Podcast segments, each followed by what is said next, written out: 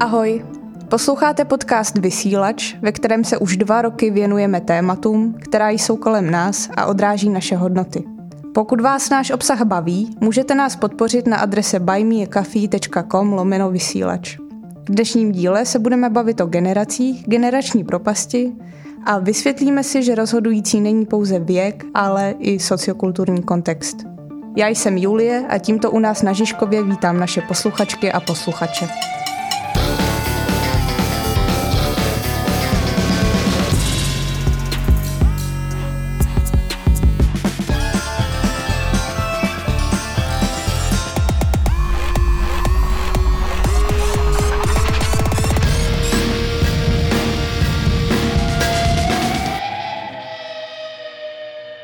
Dnešním díle bych ráda přivítala Matouše Hrdinu a Juditu Matyášovou, s nimi se budu bavit o generacích a generační propasti. Zkusíme se pobavit o systémových dopadech generační propasti a možnostech jejího zažehnání. Matouš Hrdina je novinář, který kdysi působil jako editor webu heroin.cz. Současně připravuje newsletter Seznam zpráv nazvaný Pod čarou, kde popisuje současné společenské trendy a často se v něm dotýká tématiky generačních problémů. Vedle toho vyučuje teorii a dějiny komiksu na Fakultě sociálních věd Univerzity Karlovy. Judita Matyášová je novinářka na volné noze, která publikuje v celostátních médiích a píše o historii, kultuře a cestování. Zároveň přednáší o novinářské práci v Česku i v zahraničí. Nyní je doktorantkou programu Studia dlouhověkosti na Fakultě humanitních studií Univerzity Karlovy. V rámci svého dizertačního výzkumu se zabývá porovnáním seniorské komunity a mezigeneračních programů v Česku a v Dánsku. Od roku 2021 je součástí poradního sboru nadačního fondu Nínin Sen, který propojuje české a dánské projekty pro seniory. Současně pracuje jako PR konzultant a fundraiser pro neziskovou organizaci Mezi námi, která koordinuje mezigenerační programy po celém Česku. Chtěla bych tuto diskuzi vykopnout otázkou, která se týká vašeho osobního pohledu na generační identitu a to, jestli se vy s nějakou generací identifikujete. Eh, já jsem o tom asi takhle nikdy nepřemýšlela, že bych se eh, k nějaké generaci hlásila. Asi, asi je to možná i tím, že eh, v dlouhodobě mě zajímá propojování generací a nikoliv jako škatulkování ve smyslu, že to je generace taková nebo maková, takže asi, asi eh, to tak jako nevnímám, že bych já někam patřila nebo někam se chtěla zařadit. Já se identifikuji jako mileniál, protože mi asi nic jiného nezbývá, vzhledem k tomu, že jsem přesně uprostřed té kohorty, co by měly být mileniálové. Akorát mám trošku problém s tím, že samozřejmě jako každá jiná generace, tak i ti mileniálové jsou opředení spoustou stereotypů, eh, které nejenom, že jsou stereotypy, ale které také prostě přestávají platit, protože čím jsme starší, tím si mění ta gener- ty generační hodnoty a to, jak ta generace vypadá. Ale mileniálové to jsou pořád. No. Říkal jste, že vlastně jakoby sám nějakým způsobem se identifikujete vlastně s generací mileniálů. Známe taky takové pojmy, jako je generace X, internetová generace nebo generace Z baby boomers, eh, mluví se také o nastupující generaci alfa. O co se toto dělení opírá a jak vlastně vzniklo? Nevím, jak to přesně vzniklo, ale opírá se tedy o nějaké ty věkové kohorty. E, problém je v tom, že vychází z amerického kontextu, kde se většinou ti baby boomers definují jako ročníky 45 až 65, pak ta takzvaná generace, generace X od roku 65 do roku 80, pak mileniálové do roku 95 a pak ta generace Z. Problém je jednak samozřejmě v tom, že je to jedno hodně hrubé dělení, o tom pak ještě asi budeme mluvit. Taky o tom, že mm, jako kořeny tohohle jsou hodně v marketingu, protože samozřejmě pro dobrou reklamu nějaký výroků je potřeba jít cílit na nějaké, na nějaké věkové kohorty a pak stará nějak nadefinovat, jako co ti lidi chtějí v tom daném věku, což i v případě té reklamy je dost ošidné, ale jako ty kořeny jsou hodně marketingové. No.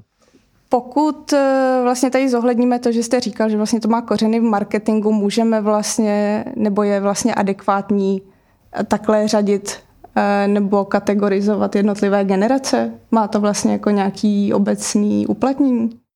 Já myslím, že pokud zůstaneme ve sféře reklamy, tak už to žádné uplatnění nemá, protože to tak vychází z doby, kdy nebyl internet a nebyla přesně cílená inzerce a byly zkrátka jenom ty, ty mediální inzeráty a podobný typ, podobný typ reklamy a kde tohleto hrubé cílení asi mělo nějaký smysl. Ale když dneska můžete na sociálních sítích zacílit reklamu na úplně specifické subkultury, skupiny, zájmy a podobně, tak jako nedává moc smysl hodit všechny lidi, kterým je 30 do jednoho pytle a říct si, že budou chtít nakupovat iPhony nebo něco. Jako takhle už to asi nefunguje. No ale samozřejmě to dělení na ty generace podle mě má pořád nějaký význam, ale jako používat to v reklamě už asi úplně není, není ono. No. Já možná bych k tomu měla, nevím jestli přímo k tomu dělení takhle na ty jednotlivé generace, ale k něčemu, co zrovna mě teď v dohledné době čeká. Budu dělat rozhovor o věkové diskriminaci, která je sice oficiálně zakázaná, ale bohužel stále přetrvávají předsudky ze strany, jak ze strany personalistů, tak ze strany třeba vedoucích nějakých kolektivů, že někdo, kdo je 50 plus, eh, nebude umět s počítačem, nebude dostatečně flexibilní, tak to je třeba téma, které mě hodně zajímá a už se k tomu vracím po několikáté. Psala jsem o tom před 10-15 lety nějaký posun samozřejmě nastal, ale, ale pořád ty předsudky vůči lidem, kteří v tom věku 50 plus by mohli být velmi zajímavým přínosem a mohli by doplnit, mohli by vytvořit mezigenerační kolektiv někde na pracovišti, tak ty předsudky stále jsou. A možná bych chtěla zmínit eh, jednu organizaci, která se tím konkrétně zabývá, aby trošku rozpouštěla tyhle stereotypy a vysvětlovala, proč je eh, dobré zaměstnávat lidi bez ohledu na věk. A ta organizace se jmenuje Age Management a má spoustu příkladů právě, jak to funguje u nás a jak to funguje v zahraničí a proč to u nás se pořád nějak úplně neposouvá. Eh, k otázce věkové diskriminace se, nebo diskriminace na bázi věku se určitě ještě vrátíme. Já bych se ještě chtěla trochu víc zaměřit vlastně na ty jednotlivé stereotypy, které panují o, eh, nebo převládají o jednotlivých generacích. Eh, vlastně já, pokud bych sama osobně se vztáhla k tomu dělení, tak bych správně měla patřit ke generaci Z, tu generaci zoomerskou nebo internetovou, jak se tomu různě říká. Já osobně často mám po, pocit, že kvůli tomu nedobrovolnému e, štítkování se stávám vlastně terčem stereotypů, které například hovoří o tom, že nejsem v kontaktu s realitou, že vlastně jsem, sedím jenom na internetu, že vlastně nedokážu nějakým způsobem jako komunikovat s dalšími generacemi, protože jsem uzavřená do vlastní bubliny. E, jaké jsou nejčastější narrativy o jednotlivých generacích, které jste zaznamenali, například o té, které byste se podle toho modelu měla měli řadit? Například vy, Judito. Já bych asi ráda zmínila e, výsledky e, jednoho projektu, kterému jsem se věnovala. Byl to paralelně projekt Dopis vnoučeti, kde to byla výzva seniorům, aby psali takový vzkaz mladé generaci, ať už svým reálným nebo fiktivním vnoučatům a paralelně s tímhle projektem já jsem se zaměřila na to, jak eh, mladí lidé, konkrétně žáci 8. 9. tříd, jak vnímají tu starší generaci. A bylo to pro mě velice zajímavé, protože ve finále jsem zjistila, že mají v podstatě úplně stejné stereotypy, že jinými slovy mluví o tom samém mladí lidé říkali, no ty starý lidi, oni sedí jenom doma, koukají na televizi, nic je jako nebaví, nezajímá. A ty seniori v těch dopisech psali, ty mladí lidi koukají jenom do mobilu, jenom do počítače, nic je nebaví, nezajímá. Takže uh, strašně mě to zaujalo, jakým způsobem uh, ti, kteří vypadají, že by si neměli vůbec co říct, tak eh, mluví sice jinou řečí, ale o tom samém. A eh, já jsem hodně řešila, jak, jak by se tyhle dvě generace mohly propojit, protože těch průsečíků, kde se třeba teenager, pokud nemá nějaký pravidelný kontakt s prarodiči nebo seniory ve svém okolí, kde se teenager běžně může setkat s někým starším a něco se o nich dozvědět, o té starší generaci, moc takových průsečíků už vlastně není. A úplně stejné je to u těch seniorů, když jsem se jich ptala, eh, kam by šli nebo kde by, kde by se mohli něco dozvědět o mladých lidech, tak říkali, my vlastně nevíme. Takže to byl pro mě impuls z těchto dvou stran, kdy mě napadlo, že bych vyzkoušela, protože často dělám rozhovory s pamětníky a během těch rozhovorů si hodně, hodně často povídáme nad fotoalby. Prohlížíme si fotografie, oni vypráví různé příběhy, které se váží k těm fotografiím a, a na druhou stranu jsem si říkala, spousta teenagerů vlastně přes ty fotky, ať už jsou v mobilu nebo kdekoliv jinde, také vypráví příběhy. Takže zorganizovala jsem několik setkání, kde seniori promítali fotky, co dělali, když byli pubertáci a současní pubertáci promítali ty svoje aktivity. A musím říct, že mě to ohromně překvapilo, jak tenhle zdánlivě jednoduchý nástroj strašně dobře zafungoval a, a prolomil takové to stereotypní vnímání, že starý lidi, mladí lidi, protože najednou tam bylo velké překvapení, že to, to je hustý, tenhle ten pán, co všechno dělá. A to stejně ty seniori byli překvapení, čemu všemu se mladí lidé věnují, takže eh, pro mě tenhle projekt byl opravdu takovým signálem, že když se najde nějaký způsob, jak je propojit, tak to může fungovat. Do toho začala pandemie, takže už jsme to nemohli dál rozvíjet, ale doufám, že se k tomu někdy vrátím, protože byly na to opravdu velmi dobré ohlasy, tak snad to bude někdy pokračovat. Jo, já začnu možná trošku provokativním tvrzením. Eh, podle mě je většina těch stereotypů pravdivých, ale není na tom nic moc zajímavého, protože to, že mladí lidi jsou zahledění sami do sebe, pořád řeší hledání vlastní identity, sexualitu, novou kulturu a podobně, to je normální, protože to dělají všichni, když jsou mladí. A stejně to, že staří lidi jsou trošku nerudní, špatně si zvykají na nové věci, bývají třeba trošku konzervativní a podobně, no to je taky pravda, to jako k tomu věku patří. Ale to se stane jakoby každé generaci v nějaké té fázi toho jejího životního běhu. A tím směřuju k tomu, že tady se projevuje věc, které se říká kohortový efekt, kdy prostě lidi stárnou a spolu s tím, jak stárnou a mění se ta jejich životní situace, tak se mění i její vlastnosti a podobně. Něco teda zůstává stejné, ale něco ne. Proto je podle mě ta, ta generace zkrátka není zamrzlá v čase. A proto je podle mě důležité, když se bavíme s lidmi, hlavně teda se starými lidmi, ale i s kýmkoliv jiným, tak v něm vidět všechny ty věkové kategorie a lidi, kterým on nebo ona kdysi byli. Takže ten starý člověk v sobě má toho teenagera, toho člověka ve středním věku a podobně. Já, já určitě souhlasím s tím, že je potřeba na to nahlížet takhle individuálně a řekla bych zkušenost, kterou mám teď z nedávné doby. Dělala jsem několik několik prezentací o, o tom, jaká je situace seniorů v Dánsku. K tomu se asi za chvíli dostaneme. Hodně se mluvilo o tom, že je tam velký důraz na to, aby seniori byli aktivní jakožto dobrovolníci. A v publiku těch mých přednášek a diskuzí tady v Česku, eh, tak byli seniori, byli to například studenti univerzity třetího věku. A já jsem se po té mojí prezentaci zeptala, jak oni vnímají ten veřejný obraz, jak vnímají, jak se mluví o seniorech v Česku. A nezávisle na sobě několik těch lidí z toho publika řekli velmi podobnou větu. Řekli něco jako, no, prej je nás moc, prej stojíme moc peněz, prej zabíráme místo. Tohle, když slyšíte, tak jako možná nějakým způsobem tušíte, že eh, ta starší generace se takhle cítí, ale když to řeknou takhle natvrdo, tak myslím si, že je to docela eh, apel. A já jsem jak v Dánsku, tak v Česku hodně jsem přemýšlela o tom, co vůbec vytváří ten veřejný obraz seniorů, co, co ovlivňuje, že na ně nahlížíme nějakým stereotypním způsobem.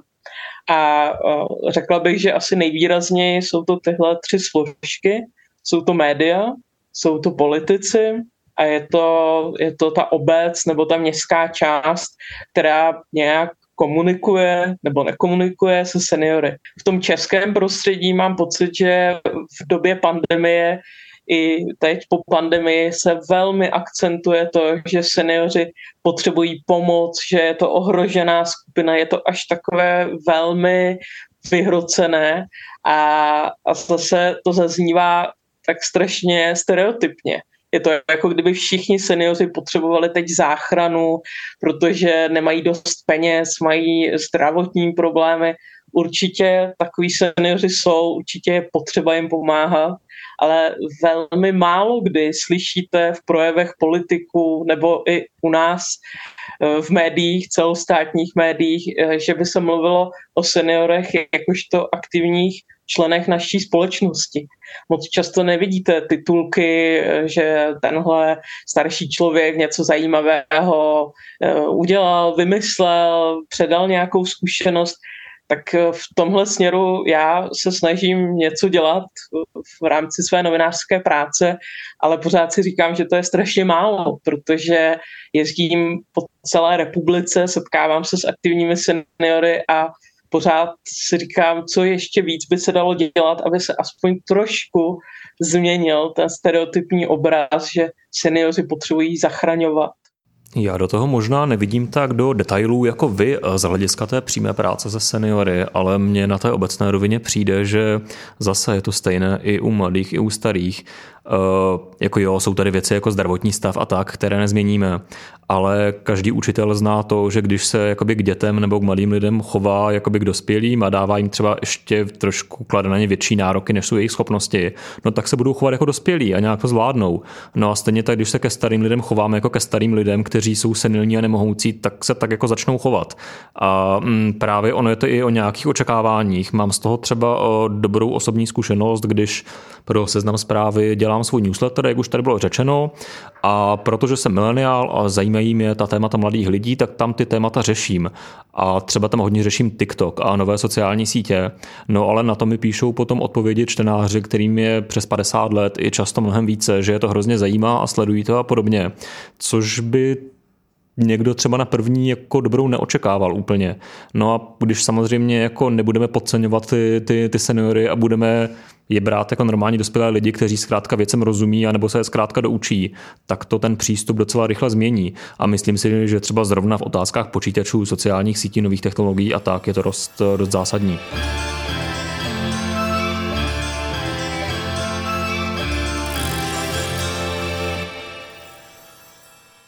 Vlastně bavili jsme se tady už o uh, rozdělování generací na bázi věkové kohorty, což vlastně znamená, že uh, patříte ke skupině, která sdílí stejnou demografickou událost, jako je například sňatek, narození a tak dále a tak dále. Ale nebavíme se tak často o generační zkušenosti, která vychází ze společenských změn anebo kultury.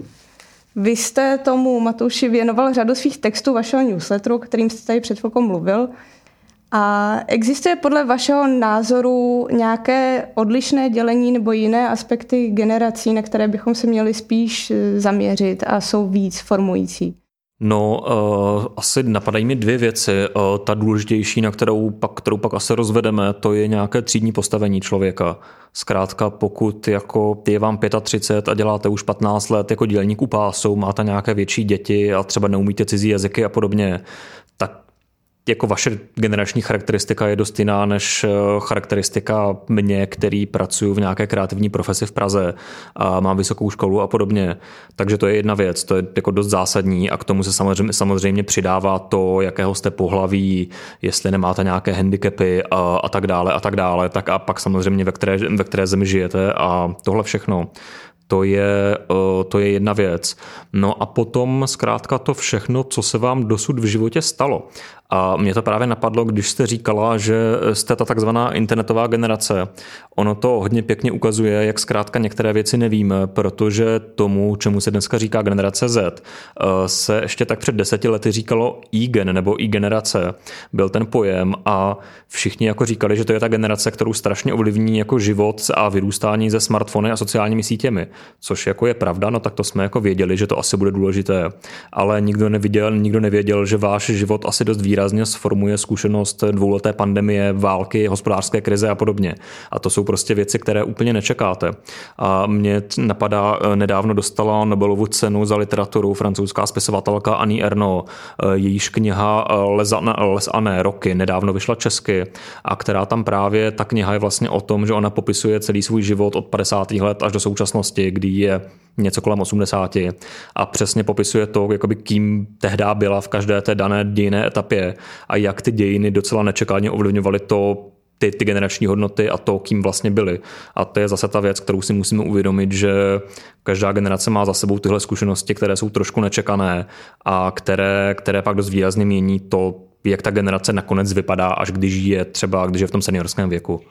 Mě, mě jste docela tak dobře nahrál s tím sdílením těch zkušeností, protože já často spolupracuji s učiteli dějepisu nebo uh, občanské výchovy a uh, než, než se stalo to, co se stalo uh, letos v únoru, eh, než, než začala válka na Ukrajině, tak eh, řada těch učitelů říkali, ano, my se snažíme studentům přiblížit eh, nejrůznější témata moderní historie, ať už je to druhá světová válka nebo třeba téma emigrace. A snažíme se jim vysvětlit, jak fungovala cenzura, propaganda. A všechno to bylo nějakým způsobem o událostech, které jsou desítky let uh, vzdálené v té, na té historické křivce. A uh, najednou se učitelé ocitají v uh, takové zvláštní situaci, kdy už to není, že mluví o válce, která byla před x lety, ale najednou jsou tam různé historické paralely. A je velmi zajímavé sledovat, jak s tím pracují jednotliví pedagogové. Já jsem byla nedávno na výstavě, dělali to studenti gymnázia v Poličce a, ta výstava vznikla letos někdy začátkem ledna. Ta paní profesorka jim zadala, zkuste si představit, že byste museli ze dne na den odejít z domova, mohli byste si vzít jenom 30 kilo věcí a sepište si, co by to bylo za věci a vernisáž výstavy byla někdy koncem února nebo začátkem března. A já musím říct, že už dlouho mě nic tak ne, neodzbrojilo, protože skutečně to, co oni tam popsali, to, to ona jim to přirovnávala, zkuste si představit situaci, která byla během deportací za druhé světové války, ale oni v tom lednu mysleli na to, že několik těch studentů tam vysloveně napsalo, snad se to nikdy nestane, že budou muset utéct eh, z domova eh, a už se nikdy nebudu moc vrátit, ale sleduji, co se děje v Rusku a na Ukrajině a mám z toho velké obavy.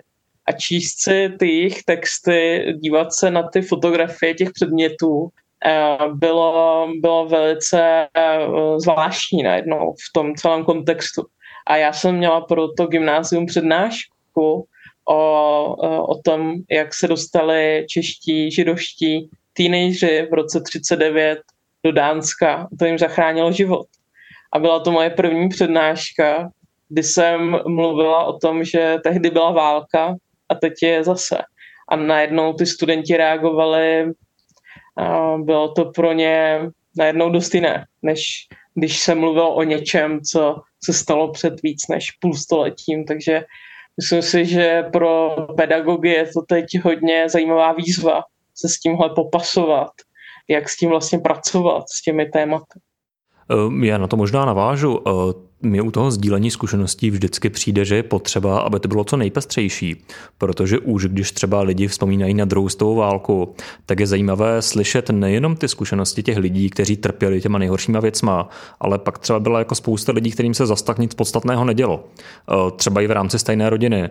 A to je vždycky zajímavé tohleto slyšet, protože zjistíte, že ty historické události nedopadají na každého stejně. A mě to napadá v současnosti třeba proto, že zásadní věc pro mileniály podle podle mě teda aspoň pro tu moji generaci, byla hospodářská krize v letech 2008 až 2011, řekněme, a všechny ty události spojené s pádem nečasové vlády a těmi věcmi, které se tehdy děly ale tu generaci o trochu starší, těch takzvaných, dneska jim říkáme ti boomři, nebo ta generace X po případě, to aspoň ty majetnější tehdy tolik nezasáhlo, protože byli v trošku lepším postavení a pracovních pozicích a podobně. A třeba je zajímavé, jak oni tuhle zkušenost zažívají třeba teďka teprve u té současné krize, která je teda tak těžká, že zasáhla i tyhle lidi a kterým se najednou poprvé v životě vlastně ten polistopadový blahobyt nějak jako rozpadnul a i té střední třídě a najednou jí došlo, že je něco špatně, což třeba těm mileniálům došlo už před těmi 10 nebo 12 lety. A taky jsou to, je to důkaz toho, že zkrátka tu každou historickou událost různé skupiny lidí vnímají různě, nebo ji třeba nevnímají vůbec. Eh, taky si vzpomínám třeba na vzpomínky seniorů na politické procesy v 50. letech, kdy mi třeba hodně překvapilo, nebo nepřekvapilo, ale je to dobré slyšet, že spoustu lidí to třeba vůbec nezajímalo, vůbec to neregistrovali, bylo jim to úplně jedno a měli v životě nějaké trošku jiné starosti. A i to je ta zkušenost, kterou je vždycky dobré reflektovat nebo, nebo na ní myslet. Vy jste vlastně tady teďka zmiňoval eh, vlastně nějaké milníky vlastně v českých společenských změnách nebo společenských změnách v Česku, historické události, které nějakým způsobem vlastně formovaly naše jednotlivé generace. Napadá vás jakoby nějaká nejdůležitější vlastně naše lokální zkušenost, která nějakým způsobem jako ovlivnila to, jak se tady jakoby formují rozdíly mezi českými generacemi? Já myslím, tak jako ono to asi není úplně překvapivé, ale ta zásadní zkušenost byla revoluce v roce 89, eh, která nejenom, že byla významná sama o sobě a změnila všechno, ale ty rozdíly, které dneska často vnímáme ve společnosti, vycházejí z toho, jako v jaké situaci tehdy ti lidi zrovna byli a na jakou cestu se potom vydali. Kdy tady byla velká část lidí, kterým to otevřelo svět, vydělali hromadu peněz a vlastně to celé úplně nejvíc vyhráli pak část lidí, pro které se toho třeba tolik v životě nezměnilo a pak třeba část lidí, pro které to byla nějaká zásadní životní prohra pak už bylo všechno jenom horší a pak spousty různých, různých odstínů mezi tady tím.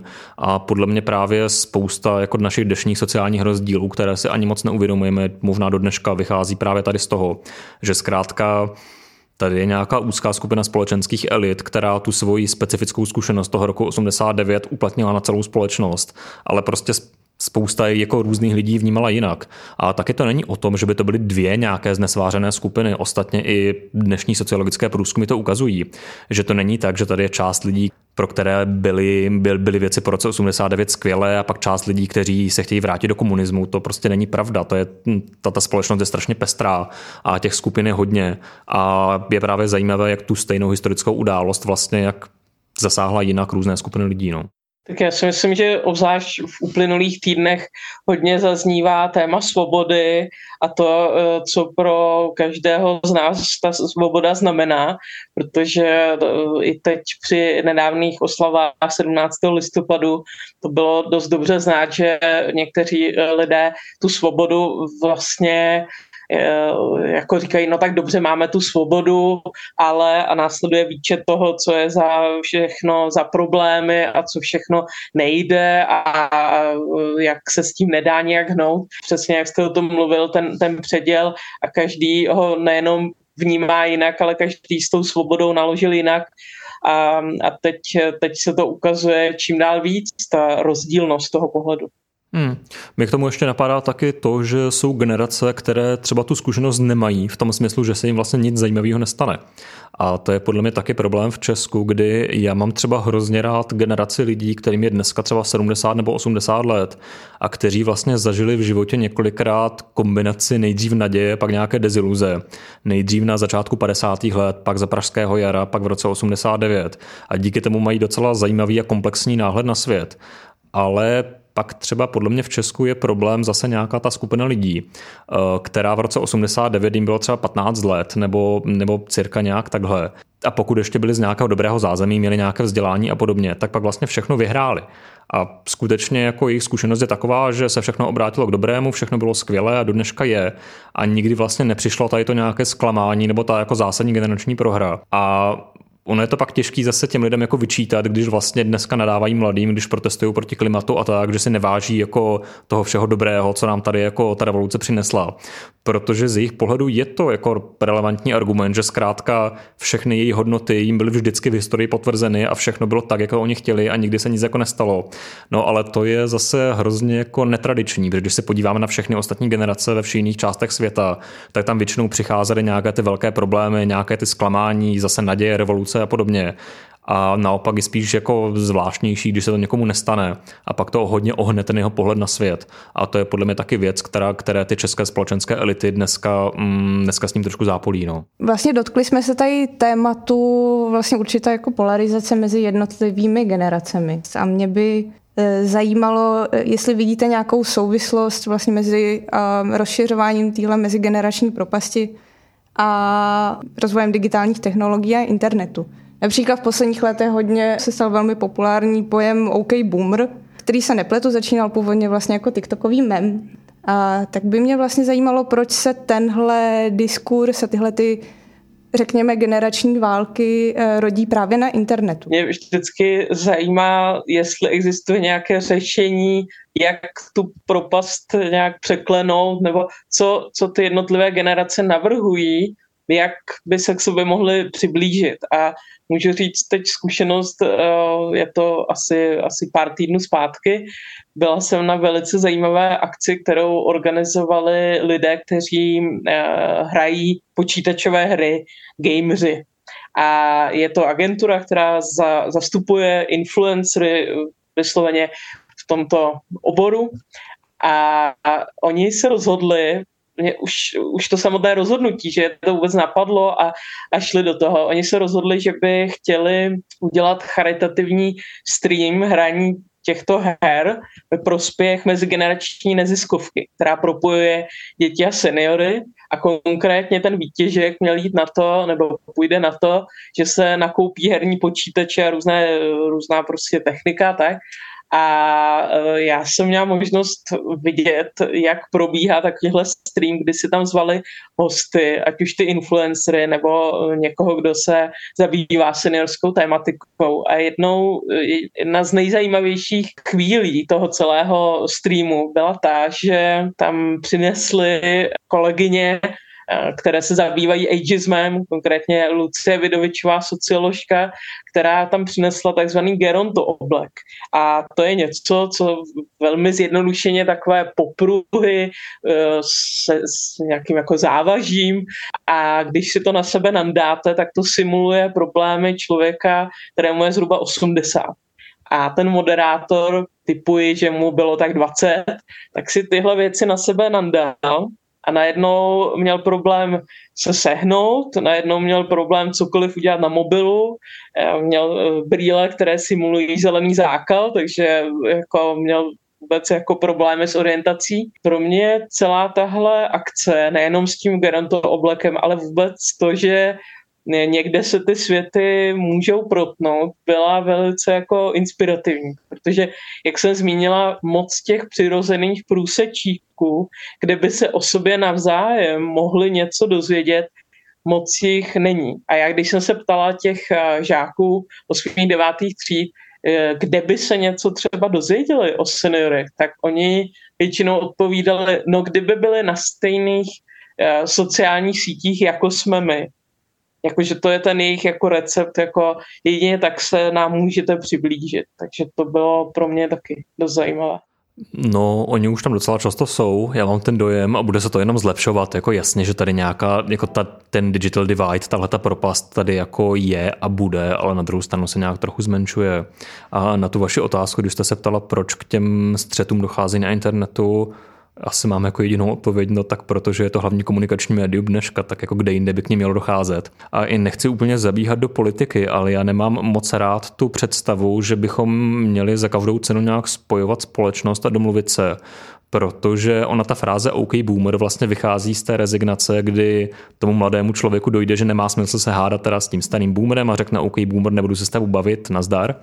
No a jako jasně, protože prostě ve společnosti jsou různé skupiny, které mají znesvářené zájmy a ty jdou proti sobě a oni se úplně jako nemůžou dohodnout, to je to nějaký mocenský boj. A tak to jako vždycky bylo a je. A jako jasně, že bychom se měli k sobě chovat nějak slušně a snažit se jako tu společnost nějak trošku stmelovat. Ale na druhou stranu mm, by tady takový ten liberálně centristický názor neměl zakrývat to, že ta realita je často jako odlišná a ty jednotlivé skupiny se prostě nemůžou dohodnout a vždycky spolu budou zápolit a přetlačovat se, ať už jenom třeba v tom základním boji o peníze a moc v té společnosti. A tam jako dost těžko jde, jde dosáhnout nějakého kompromisu a tak to bude vždycky. Takže zase jako jo, generační konflikt tady je, ale jako tak to je, no, prostě. Vysílač pro vás připravujeme už nějakou dobu a snažíme se ho dělat lepší a lepší. Pokud nás chcete finančně podpořit, můžete to nově udělat přes platformu Buy Me a Coffee. Odkaz najdete v popisu podcastu a na našich sociálních médiích.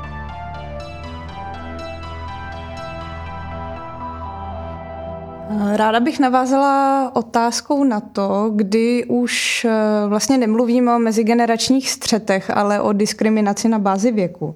Vy jste ve svém výzkumu zmiňovala, že v Dánsku seniori se aktivně angažují, zatímco česká společnost seniory všemožně marginalizuje.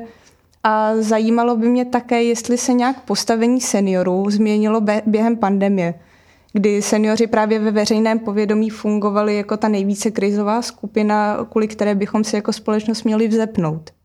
Já jsem do Dánska začala jezdit před 12 eh, lety. Přivedl mě tam původně příběh eh, něco jako byl osud těch takzvaných eh, dětí Nikolase Vintna, které odjeli do Anglie, tak já jsem objevila příběh, který je o dospívajících, kteří odjeli v roce 39 do Dánska takže primárně jsem tam jezdila natáčet rozhovory s těmito pamětníky, ale velmi záhy jsem začala zjišťovat, že ta dánská společnost opravdu extrémně podporuje eh, seniory v nejrůznějších formách dobrovolnictví. Já to řeknu v takové hodně rychlé zkratce v číslech. Dánsko má necelých 6 milionů obyvatel, z toho milion 200 tisíc v seniorském věku a z toho 900 tisíc jsou eh, v jedné velké seniorské organizaci, která má obrovský vliv na všech možných úrovních, ať už je to v médiích nebo, nebo eh, třeba v komunální politice, politice nebo celostátní politice. A eh, seniori dostávají jasný vzkaz od dánské společnosti, který by se dal mm, zjednodušit, počítáme s vámi vážíme si toho, co umíte, jaké máte zkušenosti, pojďte se o ně podělit. A tak zajímalo mě, jak tenhle obraz, jak to tam vzniká, nebo proč to tak funguje, ale zároveň jsem se začala všímat toho, že tam velmi chybí jakékoliv mezigenerační sdílení. Takže když jsem jen tam pře- eh, mohla představit například projekty, které má u nás eh, dlouhodobě Paměť národa nebo Jeden svět na školách, projekty, kde teenageři hovoří s pamětníky, dlouhodobě se jim věnují, nahrávají jejich příběhy.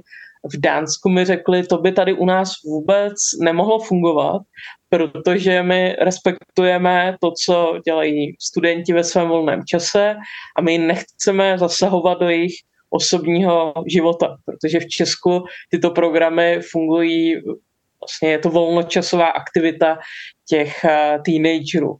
A začalo mě zajímat, jestli by nějakým způsobem trochu to, co je v Dánsku, nešlo překlopit sem do Česka.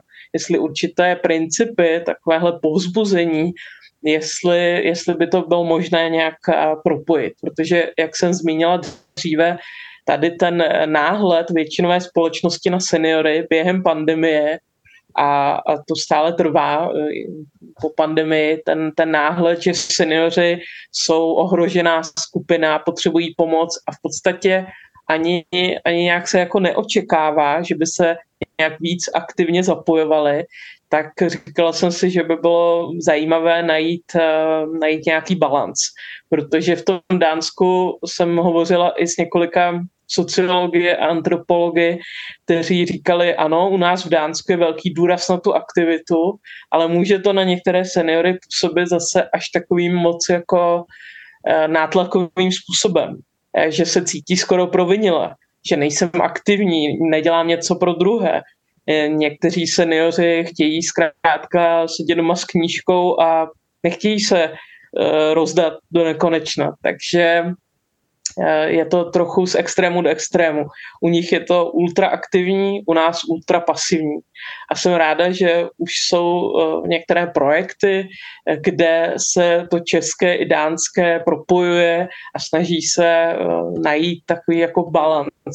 Jedním z takových příkladů je projekt neziskové organizace Elpida, která právě teď v těchto měsících vyzývá eh, seniory, je to primárně pro seniory v Praze, aby se zapojili s nějakým zajímavým námětem, nějakým tématem a eh, stali se lektory nebo organizátory různých přednášek, workshopů protože eh, všude možně po Česku jsou různé seniorské kluby, eh, různá centra mezigenerační, ale dost často je to na takové té bázi něco vymyslíme pro seniory, aby sem přišli.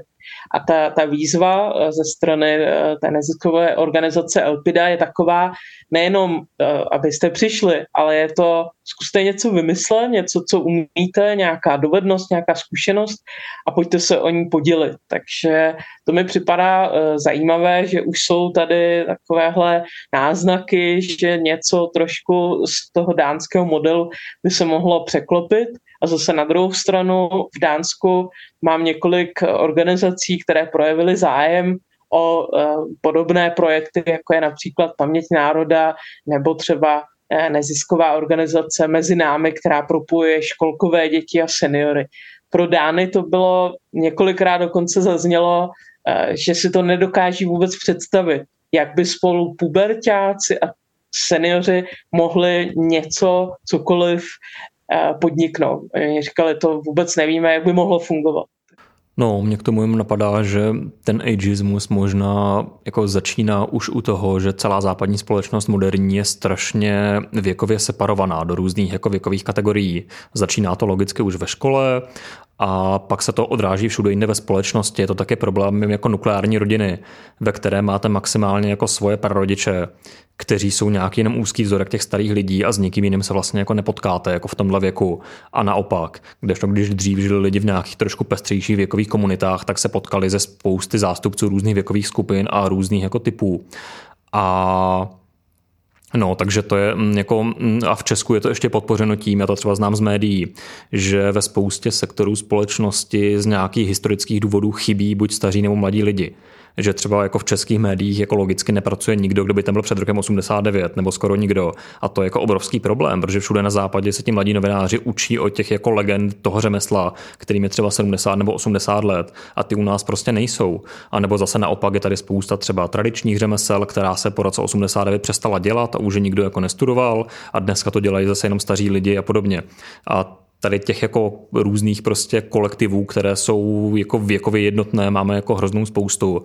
No a pak je to problém, protože i když nakrásně si řekneme, že se budeme zajímat o staré a mladé a podobně, tak jako kde se s nimi potkat, že? A ono se to nedá úplně vyřešit tím, jako že pro ně budeme dělat projekty a kluby a podobně, protože jo, to je fajn a to pomáhá, ale pořád se pohybujeme v nějakých pracovních a rodinných a kamarádských kolektivech, kde z těchto těch společenských důvodů už prostě je ta věková hladina úplně stejná a to se řeší už hůř. No. Blížíme se ke konci naší debaty a já bych se vás ráda ještě zeptala, jaký důsledek mezigenerační propasti je pro vás osobně nejpalčivější, nebo máte z ní nějakou zkušenost? Tak eh, pro mě asi, asi to, o čem jsem mluvila eh, během těch eh, setkání se seniory, to když mají pocit, že ta, ta společnost je vnímá jako takové nějaké nepotřebné, že jsou nějak na obtíž, tak eh, to je pro mě něco, co, jak jsem říkala, eh, různým způsobem to někde zaznělo, ale te, teď to zaznívá během těch diskuzí, kterých se zúčastňují čím dál intenzivněji, takže pro mě a, a vím o dalších novinářích, novinářka, eh, kteří se snaží představovat seniory mnohem rozmanitěji, než, jak jsem říkala, tak stereotypně.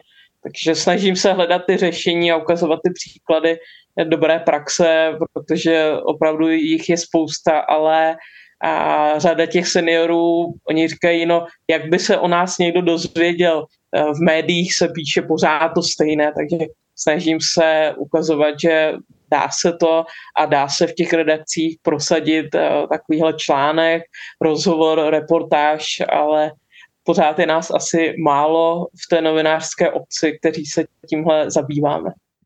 No a já k tomu možná jenom dodám, že mě trápí ta stejná věc, ta vlastně neviditelnost starých lidí a obecně velkých společenských skupin, které nemají žádnou reprezentaci. No a k tomu se pak přidává to, že pokud už ji v těch médiích mají, tak je to většinou tím stylem o nás bez nás, že ten mladší novinář píše nebo mluví o těch starších lidech, ale stejně jako se všemi ostatními skupinami, jako s ženami, uprchlíky, LGBT lidmi a podobně, ono je potřeba, aby ti lidi mluvili sami o sobě a tu svoji agendu si nastavovali sami a ten hlas a jako mám aspoň takovou malou naději, že snad u těch jako seniorů by se to mohlo nějak jako povést a že je zkrátka potřeba, aby primárně ostatně, jak jste říkala, že stejně jako si dělají eh, aktivity sami pro sebe a ne, aby je někdo dělal pro ně, no tak stejně tak by měli mluvit sami za sebe a měl by jim by dát ten prostor a hlas jako stejně jako, stejně jako každé jiné skupině lidí. Mám pro vás připravenou ještě bonusovou uh, otázku, kterou bych chtěla ukončit naší dnešní diskuzi a to je, jestli byste se s posluchači mohli podělit o nějakou neobvyklou zajímavost vašeho oboru, o které se moc neví. Mě hodně zaujalo, jaký postoj k práci a co ta práce znamená a jaké mají požadavky a jaké chtějí různé benefity a tak. Eh, právě ta generace Z Eh, já jsem nedávno viděl uh, diskuzi eh, několika personalistů, kde se strašně rozčilovali nad tím, že ta generace Z je taková nevděčná a že, že mají tolik těch požadavků a že to je jako hrůza, ničeho si neváží tak uh, já jsem asi nějak tak z novinářské podstaty nedůvěřivá vůči takovému tomu, to je hrůza, je to tak a tak, takže jsem si k tomu dohledávala různé průzkumy a samotnou mě to právě zajímalo, eh, co pro tu generaci Z eh, ta práce znamená, protože myslím si, že k ní mají úplně jiný přístup než třeba lidé, kterým je teď 60-70 eh, let. Takže jako pro mě to není o tom nějak se pohoršovat, že Eh, neváží si práce a řeknou si moc peněz a, a, a za půl roku eh, dají výpověď, protože chtějí cestovat a zkoušet něco a tamto. Pro mě je to spíš vždycky výzva dozvědět se o té generaci něco víc a jednoznačně je to pro mě zajímavé ponaučení, takže asi tak. Novináři mají největší starost s tím, aby si zháněli ty mluvící hlavy a ty zdroje. A jsou hrozně rádi, když jim někdo něco řekne a napíše a dá jim nějakou zkušenost, kterou pak můžou zpracovat, eh, protože jinak je pak pořád oslovují ti samý lidi a víme, jak to dopadá.